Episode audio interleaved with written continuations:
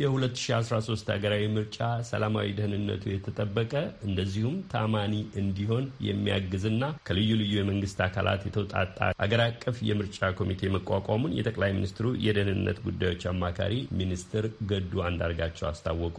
ኮሚቴው ዕለታዊ መረጃ ልውውጥ በማድረግ የሚናበብ ነው ያሉት ሚኒስትሩ ወደ ስራ መግባቱንም አመልክተዋል።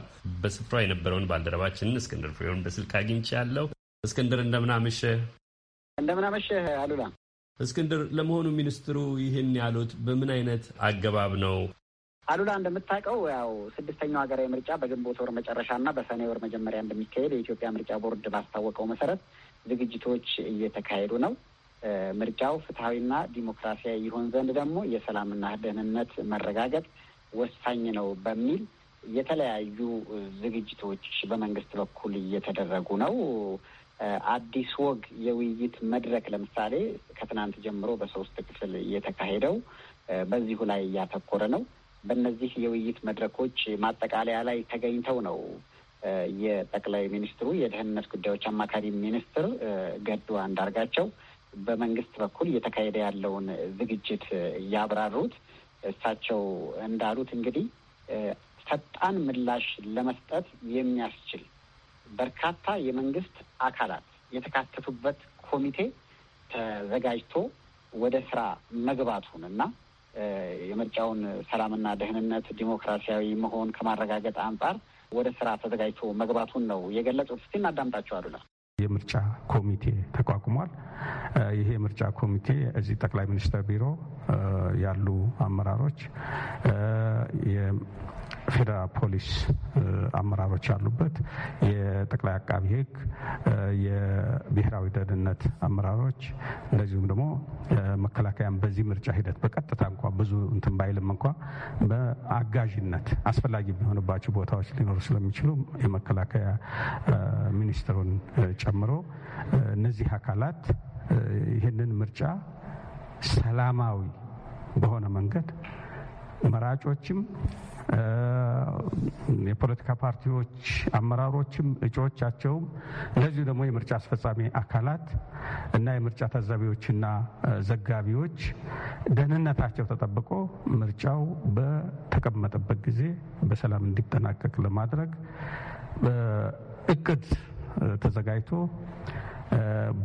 የክልል የሚመለከታቸው በተመሳሳይ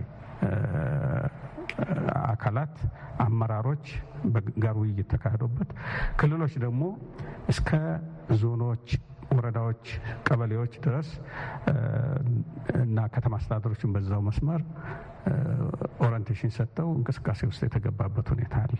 አሉላ እንደሰማኸው እንግዲህ ሚኒስትሩ እንደገለጹት ይህ ኮሚቴ የተደራጀው ሁሉንም ይህ ጉዳይ ይመለከታቸዋል የሚባሉ የመንግስት አካላትን በመያዝ ነው። ይህ ደግሞ ምርጫውን እንግዲህ ሰላማዊ ለማድረግ ያግዛል የሚል ነው ተስፋ መደረጉን የገለጹት። መልካም እስክንድር፣ ቀደም ብለህ እንደገለጽከው ኮሚቴው ወደ ስራ መግባቱ ተጠቁሟል። በእስካሁኑ ሂደት የታዩ ውጤቶች ይኖሩ ይሆን? አሉላ እንግዲህ ሚኒስትሩ ገዱ አንዳርጋቸው እንዳሉት ይህ ኮሚቴ ከላይ እስከታች የተዋቀረ ነው። በዛ መዋቅር ውስጥ ደግሞ የምርጫ ቦርድ ኃላፊዎች ጭምር እየተሳተፉ ነው ብለዋል። የእነሱም ተሳትፎ አለበት። እንግዲህ የሚመለከተው አካል ሁሉ ተሳትፎ አለበት በዚህ ኮሚቴ ውስጥ ያንን አቅም በመጠቀምም እስካሁንም የተሰሩ ስራዎች መኖራቸውን ጠቃቅሰዋል ሚኒስትሩ። እርግጥ ወደ ምርጫ ሲገባ ነው በርካታ ስራዎች የሚሰሩት ከዚህ በኋላ። ነገር ግን እስካሁን ባለው ሂደትም የተሰሩ ነገሮች መኖራቸውን ጠቃቅሰዋል እና እስኪ እናዳምጣቸው። በዚህ መንገድ የተደራጀው ኮሚቴ እንቅስቃሴ እያደረገ ነው። እየገጠሙ ያሉ ችግሮችንም እየፈታ ነው። መለስተኛ ቢሆንም እንኳን በተለያዩ ክልሎች የተለያዩ ችግሮች ያጋጥማሉ። እጩዎችን ለምሳሌ ከዚህ ቀደም በወንጀል ይፈለጋሉ ብሎ የማሰር የማሸማቀቅ፣ አንዳንድ ጊዜ ስብሰባ ፖለቲካ ፓርቲዎች በሚፈልጉበት ጊዜ ያንን ለማደቀናቀፍ መሞከር፣ እንዲሁም ደግሞ የምዝገባ እጩ የማስመዝገብ እንቅስቃሴ በሚካሄድበት ጊዜ አልፎ አልፎ የማደናቀፍ ሁኔታዎች ነበሩ። ከምርጫ ቦርድ ጋር እየተገናኘን እየተነጋገርን በዛው በተፈጸመበት እለት ያለዛ ደግሞ በቀጣዮቹ ቀናት ቶሎ የማስተካከል ስራ እየተሰራ ነው ያለው። ይሄ ዝም ብሎ የሚያስር የሚያንገላታ ከሆነ በዋናነት ይህም ምርጫ በመጠበቅም በማስፈጸም እቃዎቹንም በመጠበቅ ይሁን እጩዎቹን እና የፖለቲካ ፓርቲዎቹን በሕግ መሰረት ጥበቃ እንዲደረገላቸው የማድረግ ሁሉም የጸጥታ መዋቅራት የሚመለከታቸው ቢሆንም በሀገር አቀፍ ደረጃ የፌዴራል ፖሊስ፣ በክልል ደረጃ ደግሞ የክልል ፖሊሶች ኃላፊነት ስለሆነ ይህንን እስክንድር እንግዲህ ቀደም ብለህ እንዳስረዳሃን በሶስት ክፍሎች በተዘጋጀው በዚህ የአዲስ ወግ የውይይት መድረክ የተስተናገዱ ውይይቶች ማጠቃለያ ላይ የተሰጠ መግለጫ መሆኑን ተረድቻለሁ። ሚኒስትሩ የሰጡት አስተያየት በግልህ አንተ በጋዜጠኝነት በተለይ ሚዲያን በሚመለከቱ ጉዳዮች ላይ ትኩረት ያደረገውን የውይይት መድረክ አወያይ ነበርክና እስኪ ስለ መድረኮቹ ትኩረትና ይዘትን ባጭሩ ንገረን። እንግዲህ አሉላ አንተም እንዳልከው አዲስ ወግ የውይይት መድረክ በሶስት የተከፈሉ ውይይቶች አካሂዷል። ከትናንት ጀምሮ ትናንት ሁለቱ ጠዋትና ከሰዓት ዛሬ ደግሞ ጠዋት የተካሄደ ነው። የመጀመሪያው የሰላማዊ ምርጫ መገለጫዎችና መስፈርቶች ምንድን ናቸው በሚል ርዕስ፣ ሁለተኛው ሰላምን የሚያንጹ ሀገር በቀልና ዘመናዊ ተቋማት ሚናቸው ምን መሆን አለበት በሚል ርዕስ ነው። ሶስተኛውና ሀሰተኛ መረጃ በሰላማዊ ምርጫ ላይ ያለውን አሉታዊ ተጽዕኖ በምን መልኩ መግታት ይቻላል የሚለውና እኔ በግሌ በአወያይነት የተሳተፍኩበት ነው። በነገራችን ላይ የተለያዩ የዓለም አቀፍ ሚዲያ ዘጋቢዎች መቀመጫቸውን አዲስ አበባ ያደረጉ የሀገር ውስጥ ሚዲያ ጋዜጠኞች እና የሕዝብ ግንኙነት ባለሙያዎች እንደዚሁም ሌሎችም ተሳታፊዎች ነበሩ። እንግዲህ ያደጉ ሀገራት፣ የአፍሪካ ሀገራት እና ሌሎችም ምርጫ ሊያካሄዱ ሲዘጋጁ የዝግጅታቸው አካል እያደረጓቸው ከመጡ ነገሮች አንዱ አሉላ አንተም እንደምታውቀው የሀሰተኛ መረጃ ስርጭትን መግታት ነው። ምርጫ የመሳሰሉ ትላልቅ ክንውኖች ወቅት ደግሞ የሀሰተኛ መረጃ ስርጭት በዚያው ልክ ይጨምራል እና በዚህ መድረክ ላይ የሌሎች ሀገራት ልምድ ተዳርሷል።